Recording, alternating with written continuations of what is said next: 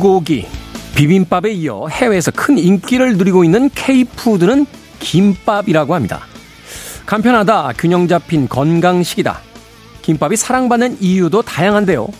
그 중에서도 드라마 이상한 변호사 우영우의 주인공 우영우는 자신이 매끼 김밥을 찾는 이유에 대해 이렇게 말합니다.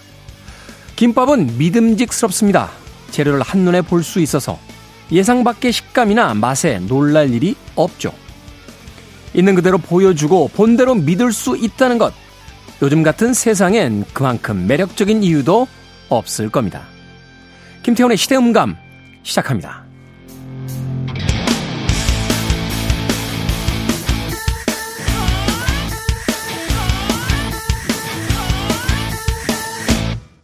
그래도 주말은 온다. 시대를 읽는 음악 감상의 시대음감 김태훈입니다. 해외에서 우리의 김밥이 인기가 있다는 사실을 알게 된 뒤에 김밥을 바라보는 시각도 조금 변한 것 같아요. 과거에는 약간 아, 저렴한 식사 혹은 간편식 정도로만 이해됐던 이 김밥이 막상 찬찬히 생각을 해보면 수많은 재료들이 균형 잡혀 있어서 오히려 한 끼의 건강식으로 굉장히 좋은 음식이 아닌가 하는 생각을 해봤습니다. 소풍 때 어머님이 싸주시는 김밥은 그토록 맛있어 했으면서 왜 음식점에서의 김밥은 그렇게 홀대를 받았을까? 하는 생각도 해보게 되죠. 라면 한 그릇 시킬 때 찬조 출연하는 그런 역할로서 이제 김밥이 사용이 됐었는데 해외에서 오히려 이 김밥의 진가를 어 이제 확인하고 그러면서 우리에 대한 김밥에 대한 시각도 조금씩 변하고 있는 것이 아닐까 하는 생각이 듭니다. 모든 재료를 드러내는 그 솔직함 전문적인 용어로 이제 밑장을 빼지 않는 네, 실화로 치는 바로 그 정직함 속에서 많은 해외의 예, 이 소비자들이 김밥에 대한 아, 사랑을 보여주고 있는 것이 아닐까 하는 생각 해보게 됩니다. 자, 김태훈의 시대 음감, 시대 이슈들 새로운 시선과 음악으로 풀어봅니다. 토요일과 일요일, 일라디오에서 낮 2시 5분, 밤 10시 5분 하루에 두 번 방송이 되고요. 한민족 방송에서는 낮 1시 10분 방송이 됩니다. 팟캐스트로는 언제 어디서든 함께 하실 수 있습니다. 음악 듣습니다. Imagine Dragons, Believer.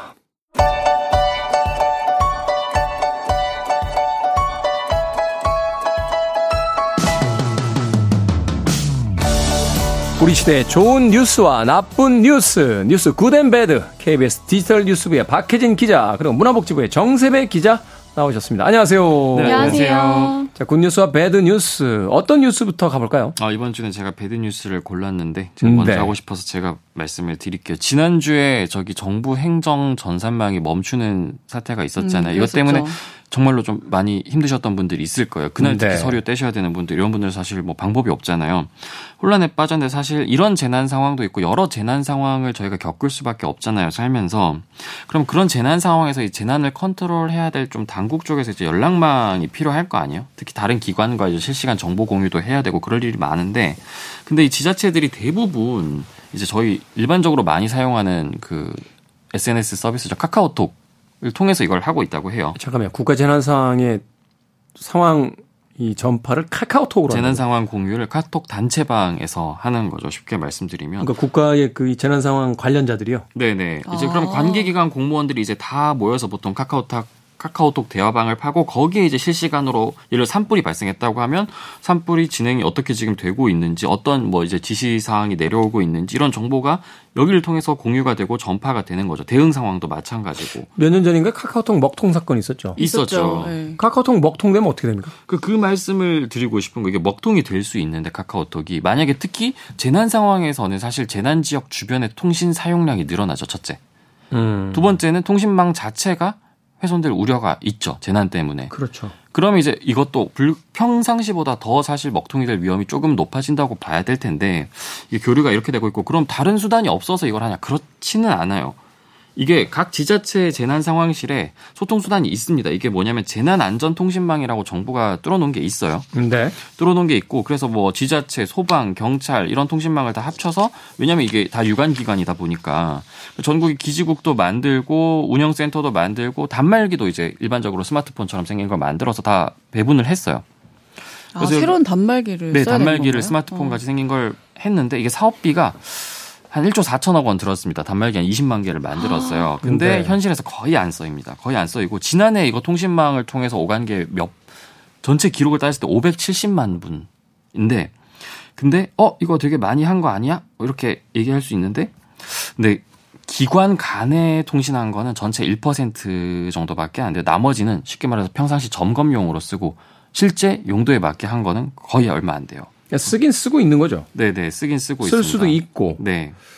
문제는 이게 의무적으로 이제 이렇게 이제 점검하고 이런 교신 외에 이제 현실적으로 안 쓰이다 보니까 뭐 결과적으로 실질적으로는 카카오톡을 결국 다 이용하는 셈이고 아까 제가 어떤 특정 지자체를 염두에 두고 말씀드린 게 아니에요. 네. 네 대부분 지자체가 이러고 있습니다. 실제로 국회에서 의원실을 통해서 이거 확보한 자료를 보면 모바일 상황실 36곳 중 34곳은 카카오톡이고 나머지 두 곳도 다른 SNS 서비스입니다. 그러면 잠깐만요. 전부 다. 잠깐만요. 그러니까 이제 네. 정리를 좀 해보자면 네. 국가의 재난 상황이 왔을 때 대처해야 되는 여러 기관들이 있는데 그 네. 민간 그 SNS인 이제 그 카카오톡을 사용을 하고 있고 네. 국가에서 지급한 이제 단말기가 있긴 있습니다만 실제로 지금 거의 사용이 안 되고 거의 있고 사용이 안 되고 있죠. 네. 물론 거기까지 는 이해하겠어요. 네. 뭐 지금 뭐 점검용으로라도 지금 가지고 있으면 결국 네. 이제 재난 상황이 됐을 때 다른 통신망이 이제 막히면 이제 그걸 쓰겠다. 네. 뭐 비상용으로 마치 스페어 타이어 가지고 있듯이 가지고 있겠다. 뭐 거기까지는 이해하겠는데 근데 부서마다 이제 카카오톡뿐만이 아니라 뭐 네이버 밴드나 텔레그램이나 뭐 이런 걸 사용한다. 그러니까 국가 기관에서도 통일도 안 돼 있는 거네요. 그렇죠. 사실 이게 어떻게 보면 이게 어떤 기준에 따라서 카카오톡을 사용하는 것은 아니기 때문에. 뭐 이렇게 이야기할 수 있잖아요. 국가에서 어떤 특정 그 한 민간 운영사를 선택해서 이제 협약을 맺고 네. 평상시에 이제 이 망을 우리가 좀 국가에 쓰겠다. 네네. 그래서 뭐 비상 라인 하나를 뭐 따로 분리해 놔라. 뭐 이런 식의 거는 할수 있지만 아니 이 부서는 카카오톡 쓰고 저 부서는 네이버 밴드 쓰고 저그 부서는 지역마다 다 다른 지역마다 거죠. 텔레그램. 네. 그럼 이게 국가 재난 상황이라든지 아주 큰 사건이 벌어졌을 네. 때 이게 연결되기도 쉽지가 않다는 거잖아요. 소통이 잘 안 된다는 거죠. 물론 이제 뭐 행정안전부를 중심으로 이제 국가적 재난에서는 이게 소통 체계가 있긴 하지만 어떤 이제 그 하단에서 이제 실제 실무자들끼리 이게 사실 공유하는 편의를 것도 위해서 이렇게 그럼요. 쓰는 거일 예. 텐데. 이게 뭐 사실 편하긴 하죠. 저희도 편하잖아요. 사실 이렇게 업무적으로 할 일이고 편한 거는 맞지만 아까 말씀드렸던 그런 먹통이 될 우려가 충분히 있고 그러니까 비상 상황이라든지 또는 어, 어떤 재난 상황에서 네네. 어떤 방식으로 이제 해야 될지에 대해서 좀 고민들이 있어야 되는데 그런 최소한 것 없이 지금 당장 편의만 중에 뭐 안전 장치라도 있어야 되는 거 아니냐 이런 의문 정도는 좀 제기할 수 있겠죠. 이건 좀 정리를 좀 해야 되는 게 아닌가 하는 생각이 드네요. 어, 그렇죠? 네. 예. 알겠습니다. 이번 주 bad news 어, 정세배 기자의 예, 재난 상황에 대한 이제 정부 매뉴얼에 특히 이제 통신망 매뉴얼에 대한 네네. 이야기 해주셨습니다.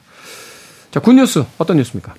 Good news 저희 코로나 이후에 이제 비대면 진료 얘기 많이 나왔었고 최근에 어플리케이션으로도 네. 그 상담받고 약 받을 수 있잖아요. 그렇죠. 이제 시범사업 형태로 진행을 하고 있는데 이 진료 비대면 진료의 초진 허용 범위가 지금보다 좀 더 늘어날 것으로 이렇게 전망이 되고 있습니다. 네. 이게 사실 지금 뭐 완전히 발표를 한 건 아닌데 이 당정에서 조만간 이 관련해 가지고 개정안을 발표할 걸로 알려졌고요. 이 개정안에서 가장 눈에 띄는 부분이 초진 허용 범위 확대인데 어 현재는 이 초진부터 비대면 진료를 이용할 수 있는 대상이 섬벽지 환자 그리고 음. 만 65세 이상 가운데 장기 요양 등급 판정을 받은 환자, 등록 장애인 뭐 이렇게 엄격하게 제한이 되어 있어요. 네. 근데 이런 가운데 이 사실 9월부터 이 복지부 공청회에서 문제가 된 게 섬이나 벽지 환자에 관한 부분인데 이게 사실 지역이 마을 단위로 정해져 있어가지고 실제 위치상으로는 바로 옆인데 누구는 되고 누구는 안 되고 이 비대면 진료 이용 혜택을 볼 수 없는 경우가 생기는 거예요. 종종 발생하는 거예요. 음. 그래서 이런 좀 문제를 해결하기 위해서 지역 제한을 대폭 완화한다고 합니다. 근데 구체적으로 보면 뭐 응급의료 취약지로 지정된 시군 단위로 이 대상 지역이 확대될 걸로 보이고 수도권의 경우에도 다수 지방 자치단체가 이 해당 지역에 포함될 것으로 예상이 되고 있고요. 이렇게 되면은 비대면 진료를 초진부터 이용할 수 있는 대상자가 어, 현재 6만 명 수준에서 최대 600만 명까지 한 100배 가량 늘어날 수- 것으로 전망이 된다고 해요. 음. 네, 이것뿐만 아니라 좀 시간적 제한도 대폭 완화될 걸로 예상이 되는데 구체적으로는 저녁 6시부터 다음날 오전 9시까지 야간 시간대 그리고 휴일에는 누구나 비대면 진료를 초진부터 원래는 이게 어 재진부터 하도록 되어 있었거든요. 근데 이거를 정작 사실 대진하려고 하면 야간이나 휴일 이럴 때는 갑자기 그때 아파버리면은 가서 받을 수가 없잖아요. 비대면 진료를 받을 수가 없고. 사실 이제 병원 가는 시간을 일하는 분들은 또 따로 빼기도 쉽지가 않아요. 그렇죠. 어. 그러니까 그런 부분들에 대한 문제를 이제 좀 어, 완화하기 위해서 이제는 그 야간 시간대 휴일에도 네. 초진부터 이용할 수 있을 것으로 그렇게 보입니다. 그렇군요. 좋은 소식이죠? 어, 최근에 이제 의대생들 숫자를 늘리겠다라는 어떤 정부의 발표도 있었습니다만 이제 의료 서비스가 좀 더 편리해지는 그런 과정에 있는 게 아닌가 하는 또 생각 해보게 됩니다. 근데 이게 의학계나 약계에서 반발하지 않나요? 그렇죠. 일단은 아직 구체적인 개정안에 대해서 확정한 바 없다 이렇게 복제부에서도 얘기를 하고 있고 각계 의견 수렴하고 있다 이렇게 하고 있는데 비대면 진료 범위 확대 이거는 사실 의학계에서 계속 꾸준히 반발을 해왔던 부분이라서 네. 이건 아직 사실 변수로 남아 있을 수밖에 없는 부분이 될 것 같아요. 비대면 진료하면 이제 한마디로 정확한 진단을 하기가 그렇게 쉽지 않다. 그렇죠. 이런 논리들이 또 있는 위험성이 거죠. 위험성이 높다 이런 말씀들을 하시고 있고 또 약 같은 경우에는 이제 배송이 또 예전에 코로나 시국에선 됐지만 지금은 안 되거든요. 네. 정작 이제 의료를 이용해도 결국 약을 먹어야 되는 문제인데 야간이나 휴일에 약이 안, 약국이 안 여는 것도 뭐 똑같잖아요. 그리고 만약에 집 근처에 그 원하는 약이 없을 수도 있고 이런 문제 때문에 그렇더라고요. 이 네. 약이 그 병원 이 아래에서 벗어나면 없는 약들이 꽤 많더라고요. 네. 뭐 병원의 특성상 뭐 주로 이제 자주 처방하는 약들이 있을 수도 있고 또 의사라든지 또 이런 분들에 의해서 또 약간 선호되는 약들이 네네. 있는 경우들도 있어서 꼭 그 진단서 처방전 주시면서 요 앞에 병원 약국에 가서 꼭 지으세요. 뭐 다른 가면 약 있다. 어, 어, 다른 데 가면 없을 수 네. 있습니다. 이렇게 이야기를 하시는 걸 듣는데 그런 문제도 또 여전히 남아 있는 거군요. 네. 지금까지 뉴스 Good and Bad 정세배 기자, 박혜진 기자와 이야기 나눠봤습니다. 고맙습니다. 고맙습니다. 감사합니다.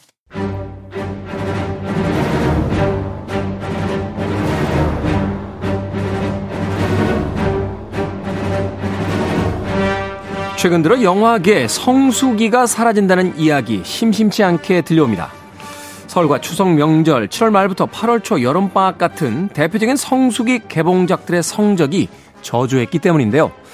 반면에 올해 흥행 탑3 영화 범죄도시 3편, 엘리멘탈, 스즈메의 문단속 3편은 각각 5월, 6월, 3월 비수기에 개봉한 영화들이었습니다. 이제 작품만 좋다면 개봉 시기는 후순위로 봐도 되는 걸까요? 이 시대의 영화 이야기, 영화 속 우리 시대의 이야기, 무비유환 최광희 영화평론가 나오셨습니다. 안녕하세요. 네, 안녕하세요. 반갑습니다. 영화계 성수기가 사라지고 있다. 그런데 영화계 관계자들은 여기서 한 번 더 나가서 극장의 위기다. 뭐 이런 이야기까지 하던데 네, 동의하십니까? 네. 근데 가보시면 압니다. 이게 몰락하고 있다는 걸 피부로 느끼죠. 저도 얼마 전에 네. 그꽤 화제가 된 영화를 보러 갔는데 낮 시간이었는데 둘이 앉아봤어요. 어, 그러셨구나. 그러니까 그 정도예요. 그 정도로 지금 팔이 날리고 있는데 예전에 제가 초등학교 때 학교 앞 떡볶이 가게에 가면요. 네. 동네 극장 표를 나눠줬어요. 얼마 이상 먹으면 저는 오락실에 오락실에 가면 야 너 그만해 뒷사람 그러니까. 있잖아 하면서 이제 영화표 가지고 나가라고 하셨던 기억나는데 그렇죠. 동네 극장의 마케팅 수단으로 이렇게 공짜표를 막 나눠줄 때가 있었는데 네. 최근에 그 극장 주변에 치킨집에 가니까 공짜표가 부활했더라고요. 아 그래요? 개봉관 표를요? 예. 얼마 이상 먹으면 주중 그 관람 그 표를 주겠다. 그렇게 해서 그게 얼마나 그 아. 극장들이 장사가 안 되면 그래 제가 물, 무려 40년 전에 경험했던 공짜표였는데 지금 이제 그렇게 된 거예요. 참 불안한 게요. 예전에 마케팅 할 때 그 마케팅 가르쳐 주셨던 분들의 이야기 중에 음. 하나가 공짜표를 남발하기 시작하면 문제가 커진다. 네, 커지죠. 이런 네, 이야기를 했었거든요. 네, 네. 어. 그 사실 지금 14,000원, 주중 14,000원, 주말 15,000원의 관람 그 비, 영화 관람료가 사람들 되게 비싸다고 느끼잖아요. 그런데 사실은 그게 뭐 제가 이런 말 하면 또 욕 먹겠죠? 그렇게 비싼 건 아니에요. 사실, 사실은 이제 극장 표만 봤을 때는 뭐 네. 외국 기준으로 봤을 때 그렇게 비싼 건 아니다. 네. 어. 그러니까 뭐뭐 뭐 당연히 이제 물가 지수가 있으니까 아, 미국이나 영, 그 일본 뭐 이런 나라들 선진국하고 수평 비교하는 건 무리다라고 말씀을 하시겠지만 그동안 네. 사실 어, 어 한국의 영화 관람료가 좀 지나치게 저렴하게 책정돼 있었던 거는 사실입니다. 음. 근데 이제 이게 예, 현실화되는 상황이 너무 급작스럽게 현실화된 데다가 예, 아시다시피 2000년대 초반 멀티플렉스가 한참 어, 확장 일로에 있을 때 이 극장들이 덤핑을 많이 했어요. 덤핑. 그건 이제 신용카드 또는 이동통신사 할인 음. 이런 걸로 해서 어쩔 때는 뭐 한 5천 원 영화 한 편 보는데 그 이동통신사 VIP 되면은 네. 뭐한 달에 티켓 뭐 한두 장 뭐 이렇게 공짜 티켓이 그렇죠, 나오기도 했었어요. 예, 예.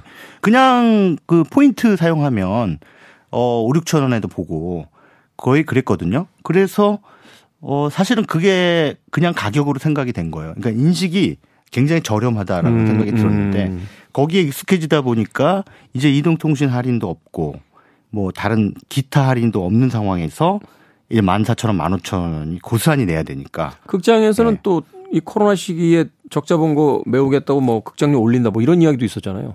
그게 이제 코로나 시국에 올린 게 세 번 올렸거든요. 네. 그러니까는 사실 코로나 시국에 관객들이 극장에 안 오는 사이에 올렸단 말이에요.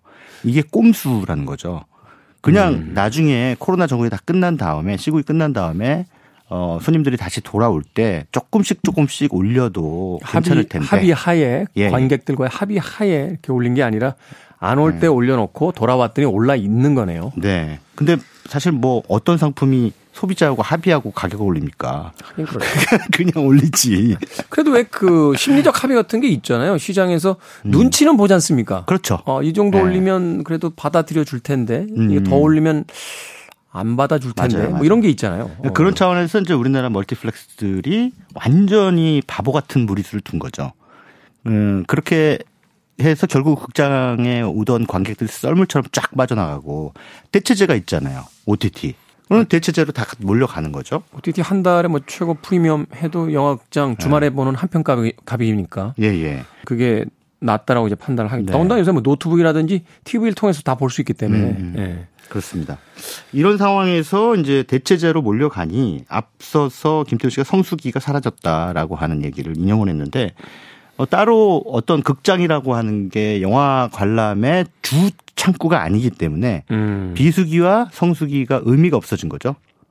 그냥 좋은 작품이 나오면 그냥 아 이건 극장 가서 봐야겠다. 하면 그냥 아. 극장 가서 보는 거고. 네. 아 이건 굳이 극장 가서 안 봐도 돼. 하면 OTT로 나올 때까지 기다리는 거고. 이러한 관람 패턴이 점점 어, 정착되고 있다. 이렇게 말씀드릴 수 있을 것 같습니다. 생각해보니 저부터도 그러네요. 이게 어떤 블록버스터처럼 화려한 볼거리가 있고 스케일이 좀 필요한 영화들은 그래도 극장을 찾게 되는데 네네. 드라마의 중심인 어떤 영화들 같은 경우는 사실은 좀 바쁘고 어, 그 상영 시간이 또 맞질 않고 그러면 음.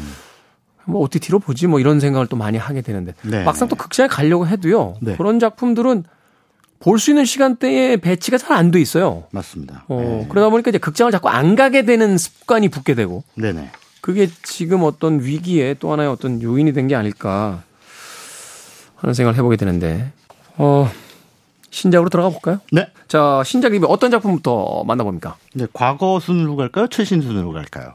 음, 과거 순으로 갑시다. 과거 순으로 가죠. 아, 최신 순으로 갑시다. 최신 순. 그, 바로 이번 주 개봉한 영화인데요. 어, 김성수 감독이 예전에는 뭐 아수라라는 작품도 좋았고. 아, 굉장히 셌죠, 그 작품. 네네.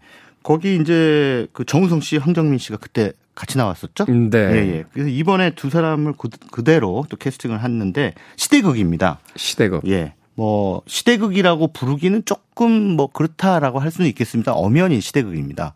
1979년 그 12.12 사태. 아.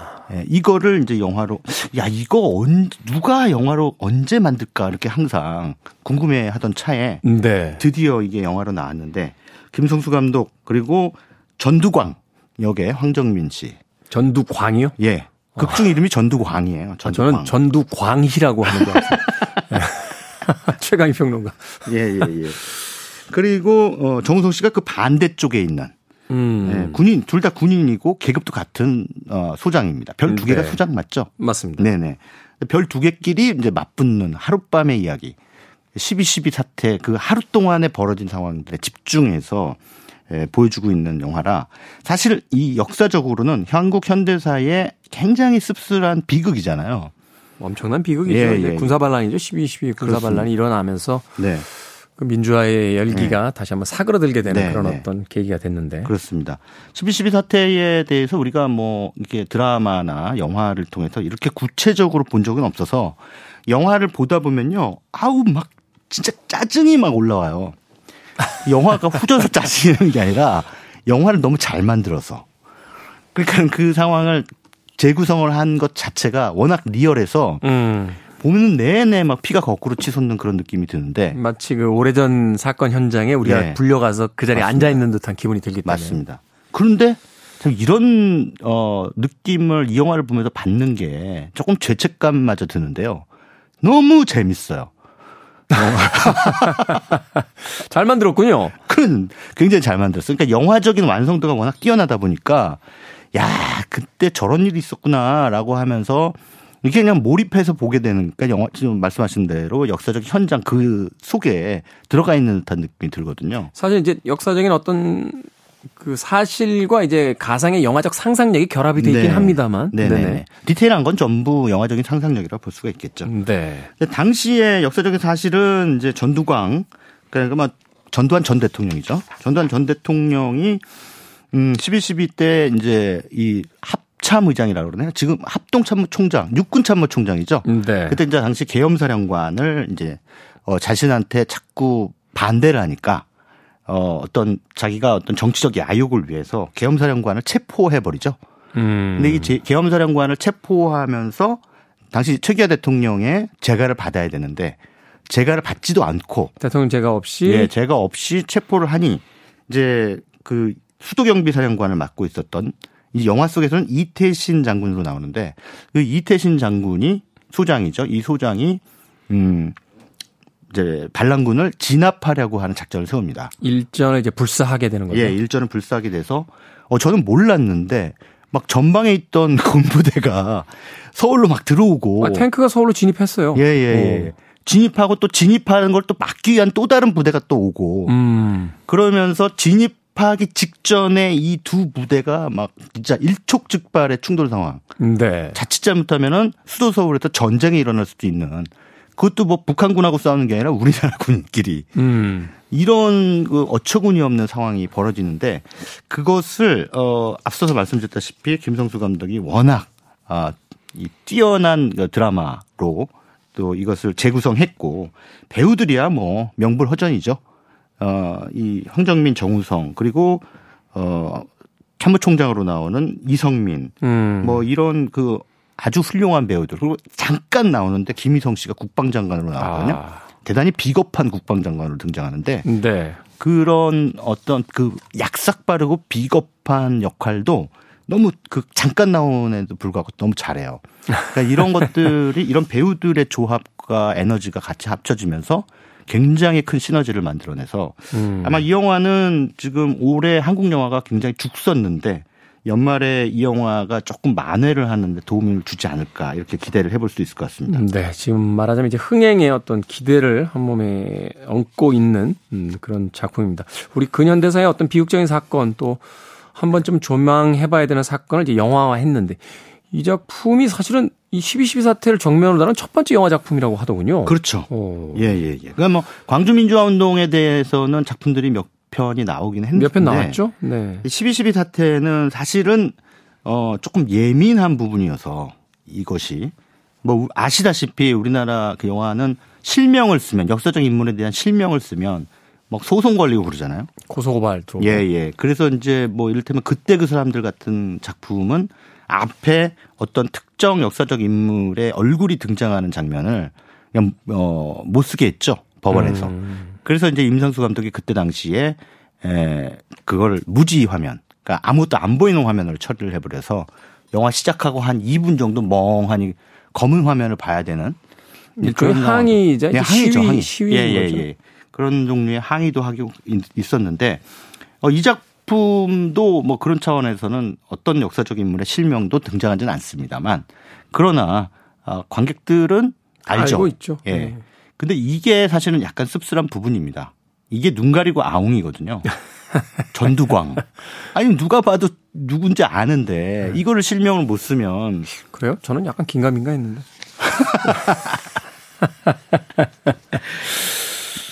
음악 한곡 듣고 와서 영화 이야기 더 나눠보도록 하겠습니다. 어, 사실 영화 직접적인 관계는 없습니다만, 음, 그래도 어, 이 음악 어떨까 싶어서. 반말리의 예, 음악 중에서요, 워 듣습니다.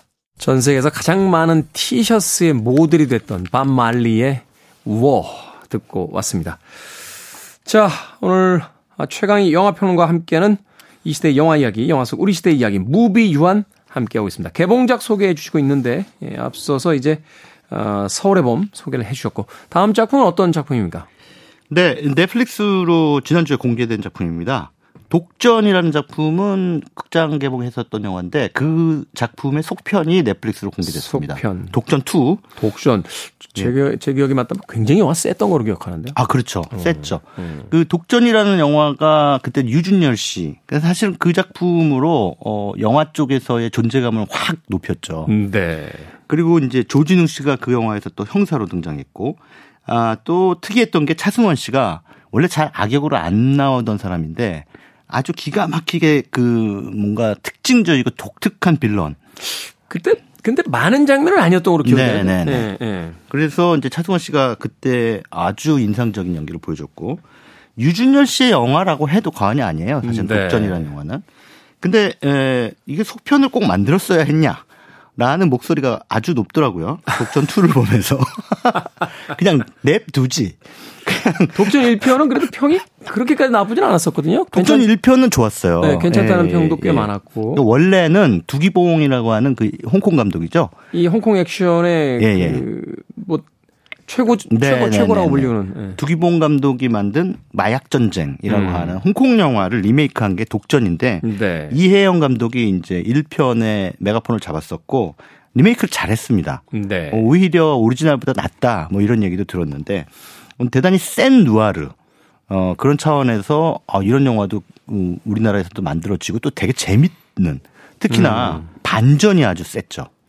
아주 강력한 반전을 배치했기 때문에 영화 볼 때 뒤통수를 얻어맞았을 때 느끼는 쾌감. 그게 결국은 이제 반전의 쾌감인데 과연 이 선생은 누구냐? 그놈의 이 선생.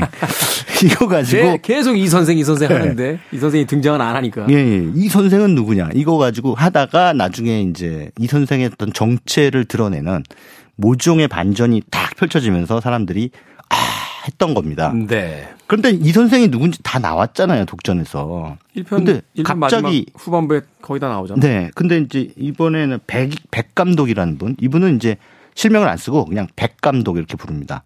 이 백 감독이 독전 2 속편에 메가폰을 쥐면서 갑자기 이미 정체가 다 드러난 이 선생을 또 미스터리 인물로 만들어 버려요. 이 선생은 과연 누구냐? 이 선생은 어디에 있느냐? 이러면서 사실은 이 선생을 사칭했던 악당이 전작에서는 차승원 씨였죠. 네. 차승원 씨가 그러나 이 사장을 사칭했을 뿐이라는 사실을 우리는 1편을 통해 알고 있습니다. 이미 알죠. 예, 예. 그래서 이번에는 차승원 씨가 나와서 이 선생을 찾아가는 여정. 이 선생을 찾아가는데 이 선생의 또 부하, 수하로 한효주 씨가 등장을 해요. 네. 한효주 씨가 중국에서 한국으로 와서 이 선생을 사칭했던 자들을 싹 그냥 도륙을 해버리는 한효주 씨가요? 예, 예, 예. 굉장히 센, 어, 에, 그, 뭐랄까, 이 조직의, 조직의 중간 보스로 등장을 합니다. 그리고 유준열 씨에 의한 유준열 씨를 위한 영화라고 그랬잖아요, 제가. 네. 그럼 당연히 독전 2에 유준열 씨가 나와야죠. 근데 안 나와요. 그 유준열 역할로 오승훈이라는 배우가 나오는데 네. 생긴 것도 너무 틀리고 그 아, 똑같은 다른, 인물로 나오는데 예, 같은 배역이에요. 아. 같은 배역이었는데 완전히 다른 이미지를 가진 배우가 출연을 하니 이러면 이야기가 좀 달라지죠. 달라지죠. 많이 달라지죠. 네. 옛날에 그래도 그 영웅 본색은요. 주윤발에 의한 주윤발을 위한 영화였잖아요. 근데 네. 주윤발이 죽지 않습니까? 영화 속에서? 1, 편에 예, 1편 마지막에. 죽죠. 예. 2편에서 쌍둥이가 나오잖아요. 맞아요. 어. 쌍둥이 동생이라는 꼼수를 썼죠. 그렇죠. 예. 꼼수이긴 했지만 관객들은 좋아했어요. 좋아했어. 주윤발을 볼 수 있으니까. 어, 주윤발이 나오니까 그러니까, 쌍둥이면 네. 어떠랴. 뭐 쌍, 뭐. 세, 나중에 네. 새 쌍둥이면 안 되나? 막, 막, 막 이러면서. 예. 아니, 억지를 부려도 용서가 됐어요. 주윤발은 워낙 워낙 주윤발에 대한 연기가 예. 저 선호도가 높았고 또 연기 네. 잘했으니까. 그렇죠. 그런데 그러면 유준열이 빠지면 독전 2는 거기까지 듣겠습니다. 네. 더 이야기를 듣다가 네, 독전 큰일 날 것 같아요. 자, 독전에 대한 신랄한 평 들어보셨고요. 아, 한 편 더 소개해 주십시오. 네, 어, 또 11월에 개봉한 그 마블 영화가 또 한 편 있었죠. 그 더 마블스. 더 마블스. 예. 더 마블스에서 이 주인공은 캡틴 마블인데 캡틴 네. 마블 여러분들 아시죠? 그 여성 슈퍼히어로. 아마도 어벤져스 멤버들 중에서 제일 셀걸요? 음. 네. 그래서 거의 슈퍼우먼이에요. 슈, 그러니까 DC의 네. 슈퍼맨이잖아요. 그 역할이잖아요, 사실은. 그렇죠. 네. 음, 가장 강력한 파워를 가지고 있는 슈퍼히어로인데 이 더 마블스는 이 슈퍼히어로계의 슈퍼히어로인 음. 캡틴 마블이 이제 팀을 이뤄서 그 팀 이름이 더 마블스가 되겠습니다. 아. 예. 근데 그 팀도 전부 여성들이에요. 네. 그러니까 그, 어, 모니카라고 하는 또 흑인 여성 슈퍼히어로가 있고요. 또 약간 어린, 어, 캡틴 마블의 광팬입니다. 열혈 팬. 캡틴 마블을 너무 숭앙한 나머지 자기도 그 캡틴 마블처럼 되고 싶다 해서 실제로 그런 초능력을 어떻게 어떻게 얻게 되고 그래서 이 팀에 들어가서 같이 활약을 펼칩니다. 그래서 3인조 어 무슨 걸그룹도 아니고 3인조 슈퍼 히어로 그룹이 되겠습니다. 팀. 이게 말하자면 이제 어벤져스 같은 그 팀을 이제 마블스가 결성을 한다. 네네. 여성 중심으로. 네네. 그렇습니다. 그래서 또 많은 분들이 또 뭐 보도를 통해서 들으셨겠습니다만 안 보신 분들이라도 아시게 박서준 씨가 또 이 영화에 등장을 하죠. 네. 근데 또 박서준 씨가 그 되게 재치 있는 장면에서 등장을 하는데 이들이 이제 행성 우주를 지키기 위해서 막 활약을 하다가 어떤 행성에 갑니다. 네. 근데 그 행성의 왕이 예, 바로 캡틴 마블의 남편입니다. 아. 그게 바로 박서준 씨예요. 아, 박서준 씨가 캡틴 마블의 남편이에요? 네. 저는 오. 이 영화 속에서 그러니까 일종의 국제 결혼을 한 거죠. 아, 아, 우주적 국제 결혼을 한 건데 네. 이 캡틴 마블과 이 박서준 씨는 정략 결혼한 상태. 음. 예, 예. 뭐 우주의 평화를 위해. 뭐 예전에 뭐 유럽에서는 정략 결혼 많이 했잖아요. 사실 결혼은 네. 정략 결혼으로 시작된 거 아닙니까? 그렇죠. 그 귀족이나 왕족들이 이제 서로 예. 이제 동맹을 맺기 위해서 네, 그렇죠. 계약을 한 거지. 예, 예. 그 지금처럼 어떤 일반인들이 결혼을 하게 된 것은 불과 몇백 년 안 되는 걸로 알고 있는데요. 음, 그렇습니다. 네네. 그래서 이제 이 어, 캡틴 마블과 결혼을 했는데 이 박서준 씨가 왕으로 있는 이 행성은 어, 다른 행성과는 좀 달라요. 언어가. 언어가 어떻게 다르냐? 이들은 춤과 노래를 불러야 소통이 돼요. 아, 뮤, 뮤지컬 행성이군요. 아, 뮤지컬 행성이죠. 뮤지컬 행성에서 이제 캡틴 마블이 집 딱 오니까 박서준 씨가 그동안 뭐 하고 이제 왔소. 뭐 이런 식으로 이제 노래로 막 얘기하니까 둘이 막 춤을 춰요. 꼭 노래를 하셔야 됩니까? 아이 그래도 뭐 최소한 현장감을 살리기 위해서. 네.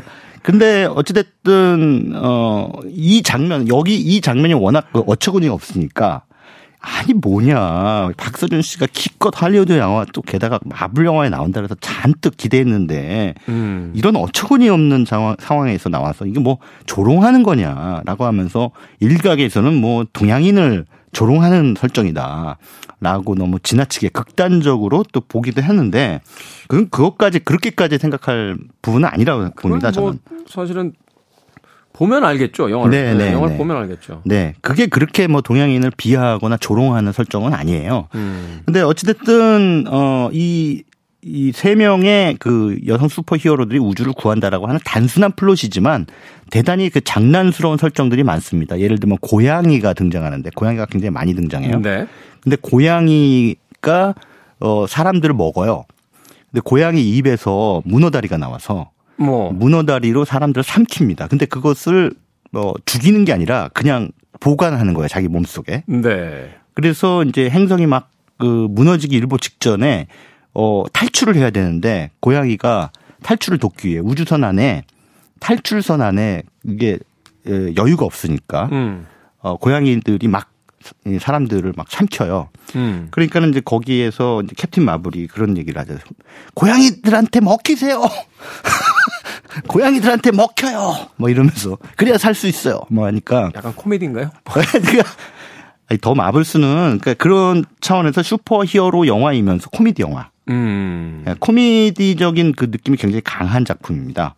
그래서 보다 보면은 약간 실소가 나오는 아, 그러니까 본인들은 진지한데 코미디로 네. 만든 건 아닌데. 아니 코미디로 만들었어요. 아, 코미디로 만든 장면이 네. 있다. 예, 예. 아. 코미디로 만든 작품이기 때문에 이 영화를 진지하게 어벤져스류, 어, 그 뭐 무슨 아이언맨 같은 느낌으로 기대하고 영화를 보시면 이 뭐야라고 하는 위화감을 느끼실 수가 있으니 네. 아 더 마블스는 코미디구나. 음. 슈퍼 히어로물의 그 동안에 많은 그 클리셰들을 이렇게 비꼬고 뒤틀고 하면서 음. 지금 이제 뭐 마블의 시대는 거의 끝났다고 봐야 되는데 이, 이 끝난 마블의 시대에서 한 번 더, 예, 좀 연장전을 하고 있다라고 하는 느낌으로 가자, 가다 보니 음. 이런 코미디적인 요소들을 많이 집어넣었다. 아, 그런 차원에서 이제 마블 팬들은 좀 실망감을 표시를 하고 있는데, 어, 뭐, 어쩔 수 없죠. 뭐, 마블이라고 하는 원작이 어, 지금 계속 나오고 있는 게 아니라 원래 있었던 그 슈퍼 히어로들을 재활용하다 보니 이제는 이렇게 가자. 라고 음. 이제 생각을 하고 그러한 서사 전략을 짜고 어, 그런 차원에서 우리 박서준 씨도 자기 역할에 그렇게 좀 어, 어처구니 없는 그런 상황이라 할지라도 흔쾌히 흔쾌히가 아니죠. 흔쾌히 안 하면 이상하죠.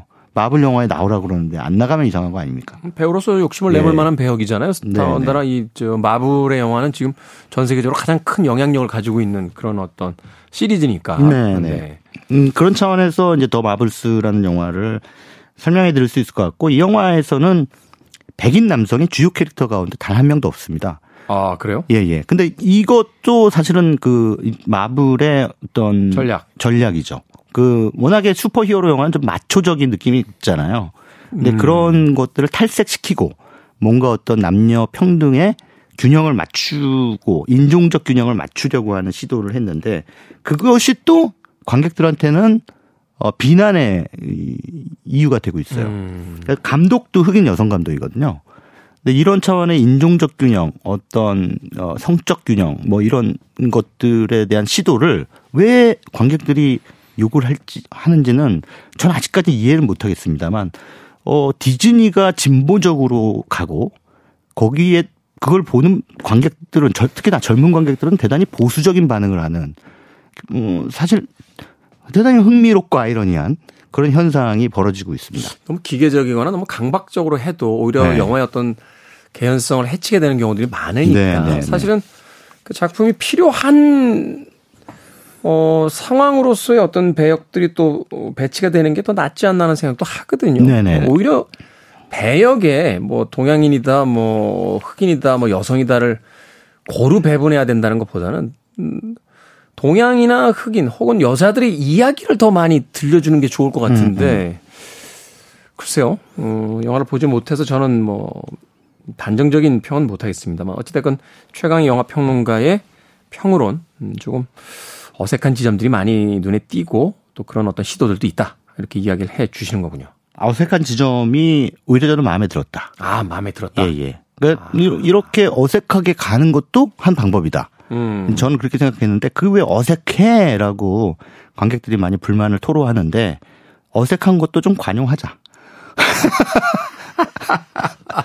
아니 그 의도가 그 올바르다면 좀 음. 어, 참아줄 수 있는 거 아니냐. 음. 저는 이제 그렇게 주장하는 쪽이죠. 아, 되게 너그러우셨네요.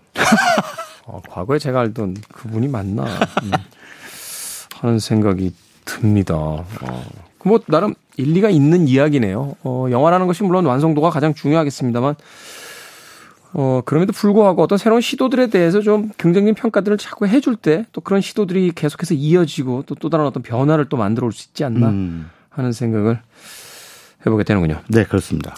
자, 새로 개봉한 신작 소개 오늘 무비유한 최강희 평론가와 함께 이야기 나눠봤습니다. 내일 또 이 시간에 나와서 어, 영화계 거장들의 대표적인 작품들 소개해 주시겠습니다. 고맙습니다. 네, 감사합니다. 저도 끝 인사 드립니다. 지금까지 시대음감의 김태훈이었습니다. 오늘 끝곡은 The Marvels의 예, 영화와는 관계가 없습니다. 하지만 팀명이 The Marvels, 마블스의 So Far Away 듣습니다. 지금까지 시대음감 김태훈이었습니다. 고맙습니다.